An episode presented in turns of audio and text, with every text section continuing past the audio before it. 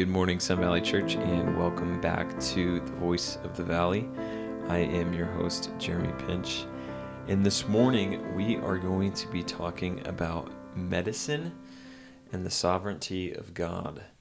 And I figured, what better way to talk about medicine and the sovereignty of God than having two doctors with me here this morning? So I have Joe Vickers.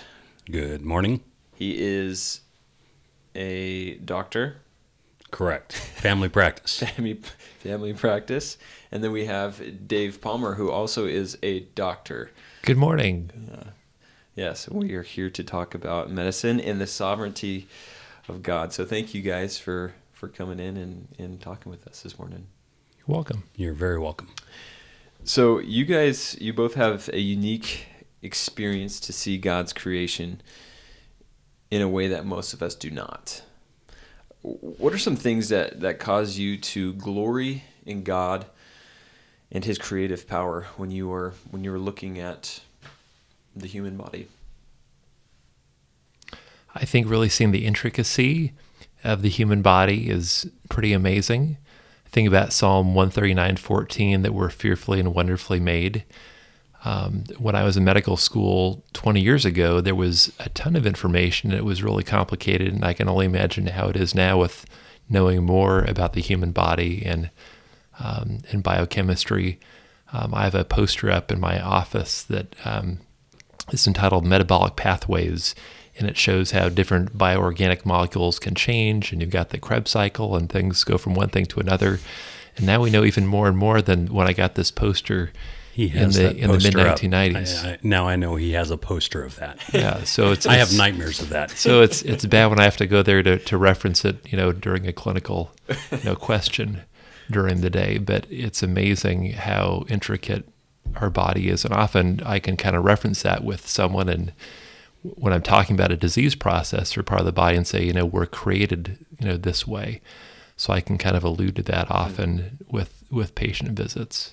Yeah, I agree. So so the cellular mechanisms are phenomenal and and it's just exciting to even read about that stuff. But in clinical practice, um, some examples I was thinking of include when somebody's low on a particular vitamin, on iron or something like that, the body automatically wants it. The body, the way God has made us cellularly, is to absorb more iron next time we eat iron or B12 or anything like that. Um, I was reminded that that just the intricacies of the DNA molecule and the reality that each cell in our body has six feet of DNA if you were able to unwind it, and we've got trillions of cells. And and I had to look it up, but yeah, that equates to like 10 billion miles of DNA in a typical human body. That kind of data is phenomenal and causes you to bow before a creator who made that Yeah, with his breath. yeah, yeah. Phenomenal. It's pretty amazing. Mm-hmm. Yeah. I remember I watched a I watched a YouTube video like last year or something like that, and it started with you know planet Earth, and it started making its way out to the biggest thing that we know in the universe, which is you know this massive planet.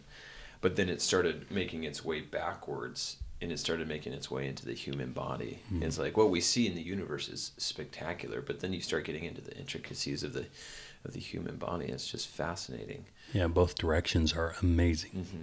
Mm-hmm. Yeah. So there, there's, there's um, extreme theological backgrounds that would, would teach that you don't need medicine. I was, I was part of a background that, that said you just need to have more faith. You don't need medicine. You just need to have more faith. Uh, being doctors who believe in the sovereignty of God, how do you respond to somebody who who says something like that? Somebody who comes out of a theological background that might say, "I don't I don't need medicine. I, I have faith that God will heal me." What do you say to something like that? I think God often ordains the means of medicine, and Pastor John um, referenced that a few weeks ago when he talked about picking up a paintbrush. That if you want a room to be painted, it may be that you're ordained to do it, and you need to pick up a paintbrush. Um, if I have uh, someone in clinic and I'm talking about safety, I don't ask if they've ever had a car accident before, and if they have, then to start wearing a seatbelt. I want them to wear a seatbelt anytime they're in a car. Mm. And that's, I think, good wisdom, and that's something God ordained to, to be doing. So there's things where we're tools that we're God ordained to do different things with our health. And I appreciate it when they come at me from a theological standpoint. If they already have a claim to faith, um, sometimes I'll point out, you know, that Paul had a weakness, right? He had a thorn, and he clearly had faith, and henceforth, faith does not equal cure. Um, I teach Sunday school for preschoolers, and just within a six-week course, we we taught about how Jesus used spit and mud and took away one man's blindness, and another man it was just faith, and immediately he was healed, mm. um, showing that yeah, faith is critical and God can do amazing things, but sometimes God does use means to his end, and sometimes that mean is modern medicine. Um, more frequently than either of those, mm-hmm. I bring up the the the philosophy that if if you buy into the Westminster Westminster Catechism, um, that our purpose God has put us here for is to glorify God and enjoy Him forever. When you are suffering with mental disease or physical disease, you are impaired from doing that to your fullest. Mm-hmm. And so to do whatever you can do, and often it's diet and exercise, sometimes it's medicine, when you can do whatever you can do to increase your capability to glorify God and enjoy Him, that is consistent with God's plan. Mm-hmm. Right? Now, at the same time, so I don't usually use this one, by the way, for, with with my patients, but I remember being taught once that the um, word in Greek, the word in Hebrew translated into the Septuagint Greek um, for sorcery or witchcraft is like pharmaco something. It's basically mm-hmm. a druggist is a sorcerer if you interpret it that way. Hmm. So you take that wherever you want to take it as well, um, because I think I've heard people take it that way. Um, that that literally this is not God's plan. So, so you guys are saying that God uses uses in His sovereignty, He uses medicine as a way of bringing glory to Himself. Would you say that? He certainly can. Okay. And he can, through medicine, improve people's health, and their goal being to glorify God and to love their family and to provide for their family that can be done through modern medicine. Mm-hmm. Yeah, if you can say, make someone more well, I think about um, a famous hand surgeon who's retired, Dr. Paul Brand, and he was a missionary overseas and worked with leprosy patients, mm. and how he could restore people's hands to be doing what they were called to do, mm. and that certainly would be glorifying God. Mm. Now we live we live in a world that doesn't like to define sin as sin. They avoid that word. And I, I think we know of cases in which people are prescribed medicine um, in such a way that hinders um, somebody from coming to a reality of what they're actually doing is sinful. Is is there is there ways that modern medicine can can hinder a Christian's walk in any way? I think that happens all the time. Mm-hmm. How yeah. so? Um, so the easy answer is things like pain medicine or anxiety tranquilizer type medicines, which quickly become can become you know a crutch, a stress reliever, rather than going to the God of the universe, mm-hmm. going to Scripture. They go to their medicine cabinet and pull out their pill bottle. Um, I think that happens all too often, mm-hmm. and even even a little bit less severe than that is is the patients, the Christ following patients who come um, asking for a pill to make them feel better, without coming to prayer, without coming to Scripture, without asking for counsel from their pastor, etc. And I think that that is epidemic. Mm. I think you can also be pretty healthy and maybe be arrogant or boast in that. So I might have someone who comes in and I'm going over their cholesterol results, and you know they don't have diabetes, their blood pressure looks good, and there might be this um, self-sufficiency or kind of arrogance or pride, or maybe this false security about their health. And so they could um, kind of rest upon that rather than be clinging to Christ. Um, and that we need to hold loosely onto our when we're blessed with good health. So, uh, I'm struggling with anxiety. So that's that's where I'm at right now. Um, and I don't want to I don't want to push this too much, but is it what would be your recommendation if I'm I'm struggling with anxiety? And you know, what's what's your recommendation as doctors first and foremost? Say okay, let's say this. I, I'm a Christian. I'm a Christian brother. I come to you and say, you know, Dave, Joe, um, I'm really struggling with anxiety. What do you say? What would be your response to a brother? First, I think I'd want to listen some more so I could ask other questions about that and how long has it been going on and what are things that you've tried for it or are there other kind of stumbling blocks with it? And I'd try to address other ways to treat the anxiety, whether that's through biblical counseling, mm-hmm. whether that's with exercise, whether that's with kind of changing your focus from one thing to another, um, whether that's with nutrition. And then sometimes medicine can be an adjunct to that, mm. but it's really not a, a cure all or a panacea for it. So um, often I want to see is there something that's underneath or kind of a deeper problem. So someone has anxiety, and that may be kind of a symptom. Is there something that's deeper that we need to get at mm. to best treat the anxiety, and also realize that that the treatment could take could take a while and create expectations that are reasonable with how to improve mm. with it. I agree. So focusing on those things and and focusing that we're on the same foundation of faith. Um, I've done this more than half a dozen times, literally write out a prescription on a prescription pad, which is real difficult thanks to the computers now, but I still have a prescription pad and I, I will write out Psalm 103. That tends to be my go to, but Psalm 103, read daily for seven days and see me back. Mm-hmm. Um, something that gets them to focus on other than self, worry, concern, more on God, more on Christ. Part of my history taking assuming again that I know that that individual is a brother in Christ will include things like, you know, how often are you in your Bible? How often do you pray? Do you pray with your wife, for example?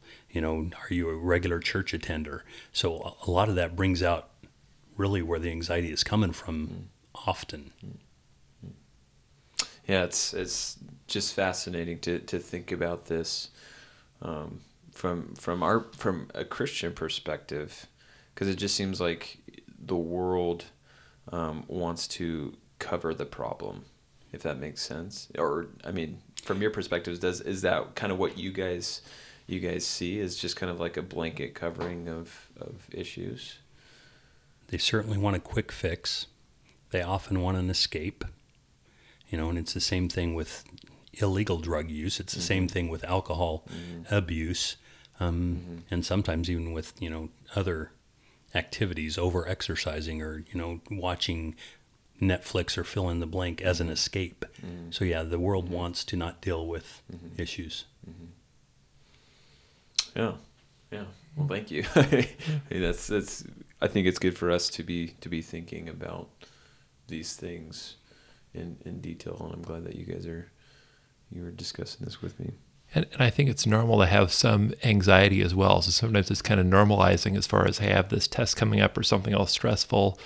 Is sure. that you know going to help me to focus on this thing? So, sure. so I wouldn't say we need to have a stress free or an anxiety free life. It's kind of sure. maybe how good point. Um, how significant that is, how how it's affecting other day to day activities. But I, I, wouldn't create an expectation that we would get rid of all right. anxiety. Right. right. So, being doctors, um, uh, you guys are fully aware that our healthcare system is in complete disarray. Um, how do you navigate through this current climate as doctors in your practices? How do you guys navigate through that? And how do you encourage those who are pursuing a profession in, in the medical field?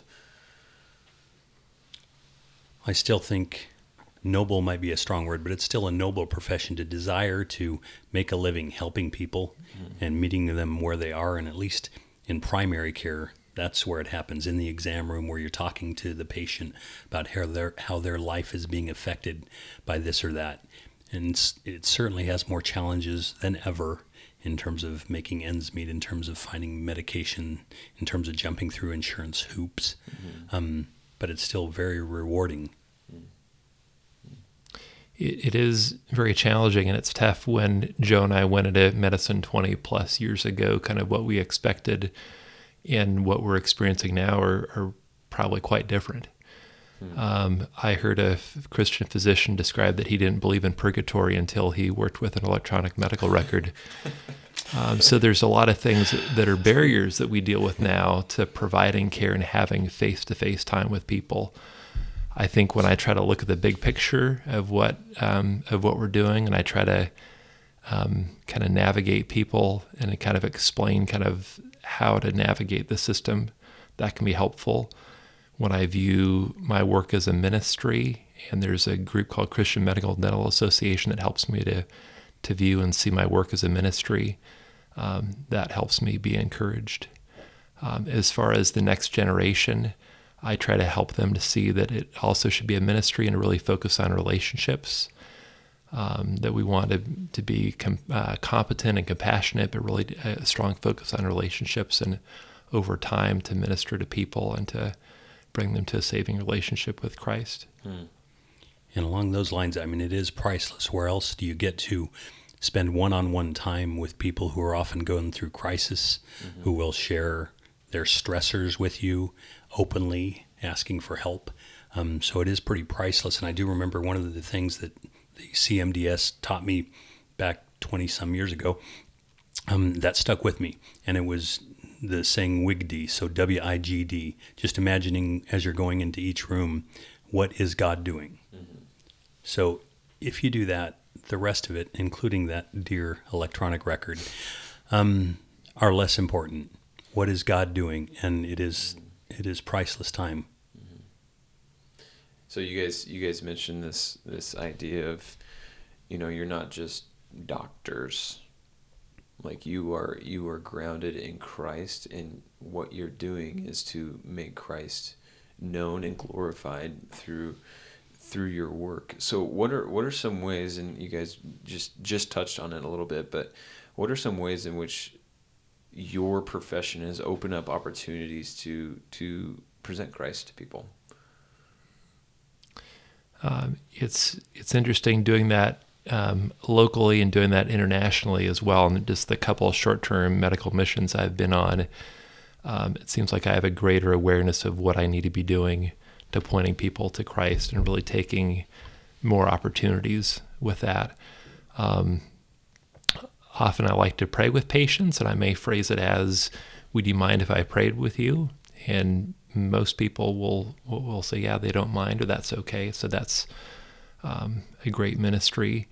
Um, as I've wrestled with other dark times as a dad or in life uh, or my own health, that can help me in relating to other patients and share with them, and that can be a, a time to minister. Um, CMDA talks about using what's called faith flags. You kind of throw up this flag that kind of identifies you as a believer, and people can kind of ask more about that. So if I have a parent who's coming in and are, are really wrestling with um, discipline, I might say, you know, boy, my wife and I wrestled with this a, a lot, and it turns out the Bible has a lot to say about raising kids and, and discipline. And then if someone is interested in that, then I have permission to kind of speak more for for a few moments on that. And it's not rare that I'll be seeing a patient, even an adolescent or someone that, that their disease really is hopelessness. Um, and for most of those folks, I wouldn't hesitate to share my personal hope is in Christ. You know, and I wish I had a pill that could give you that kind of hope because that's priceless. But that's not the reality. And so sometimes that'll open doors and sometimes it's just a faith flag.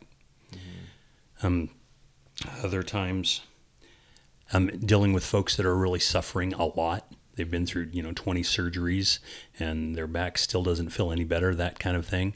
Um, I won't hesitate to at least throw out there that, that Scripture states that our bodies will be transformed hmm. in Philippians, that hmm. that is our hope, regardless of how miserable you might be here. There is great hope hmm. if you can believe. So there's and those opportunities every day, opportunity to pray, opportunity to provide somebody a glimpse of hope, opportunity to give them some perspective. In primary care, that comes up over and over again.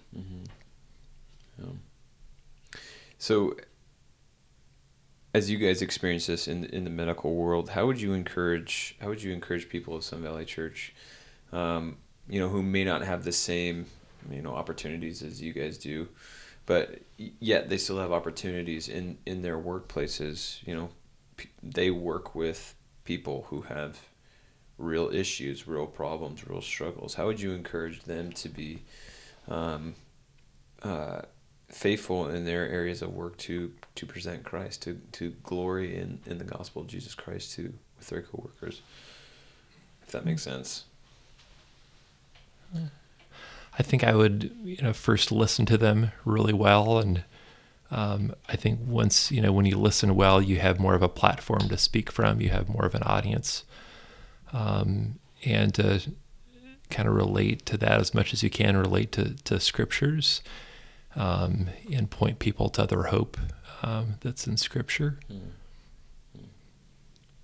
And whenever you can relate again to say that, you know, I've been there, or even I had a patient that's been there, I had a family member that's been there, and what brought them through best of all was their hope in Christ, was their belief in Scripture.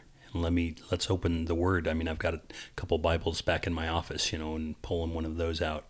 Um, it really makes my day a better day when we can point somebody to the truth, um, to the truth the light that enlightens shadows and this world is all about lies and, and hopelessness and to be able to shine a light on that even makes for a better day These are great things to be thinking about, and I appreciate I appreciate you two coming in and, and sharing your insight into a world that most of us don't really know. Um, I know for sure that I don't. I don't know it. So, um, but sharing your insight into into that community of of you know medical knowledge and, and how you work through that as as believers um, is really really fascinating. So thank you for for coming in and sharing that with us. I would like to mention um, what you just made me think of too is that, that part of our witness is being the most excellent physicians we can be, right? So we don't want to be lazy. We don't want to be slackers. We want to be as up to date as possible in terms of the state of the art. Um, and in so doing, we glorify God. In our vocation, we glorify God. And that goes for for everything. You know, being the best plumber we could be, being the best electrician, and all that stuff. Exactly. Yeah. Wash my hands at least once a week. So bad. Oh well, thank you, Joe and Dave, uh, for coming in and, and sharing with us. We appreciate it. You're very welcome. Hey, you're welcome. Thank you for the opportunity. Yeah. Church, we love you. Uh, we look forward to being with you this Sunday and next week on the Voice of the Valley. Have a great day.